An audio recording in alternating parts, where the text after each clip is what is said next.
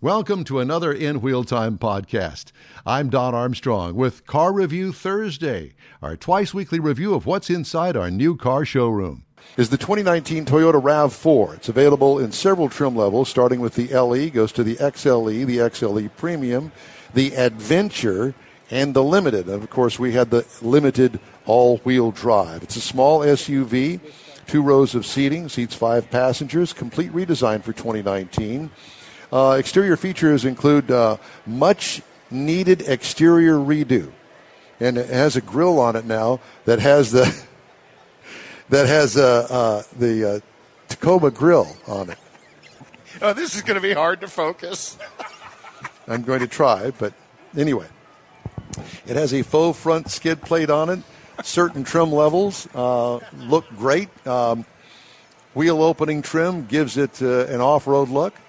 Uh, similar tail lights uh, to the outgoing model. What I liked about it, I liked its tougher, updated appearance without straying too far from the outgoing design. Interior highlights include uh, digital and analog instrument cluster, standalone infotainment touchscreen high on the center dash, built in wireless phone charger on the center console, which I think is an option. Uh, the upper trim levels can get contrasting color highlights throughout.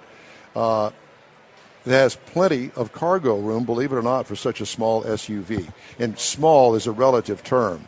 Uh, what I liked about it, the design and materials get an A plus, and get an A plus uh, in my in my book. Uh, it's got a 2.5 liter inline four cylinder that turns out 203 horsepower, 184 pound feet of torque through an eight speed automatic transmission, and it can tow up to $1,500, uh, 1,500 pounds. So if you happen to have maybe a, a lawnmower trailer, it'll take care of that. Uh, miles per gallon, it gets 25 city, 33 highway for a total of 28 combined. I got 30 over 356.7 miles. What I liked about it, uh, just the right amount of power for this vehicle. What could be changed? Just the right amount. Just the right amount. Okay. No, I mean it was matched well with this vehicle.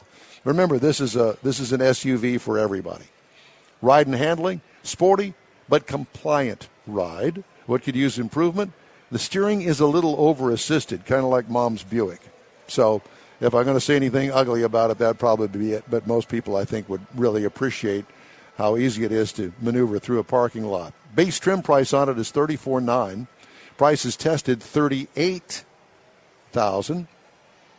Base model price is twenty five six fifty. That's what you can get into it for.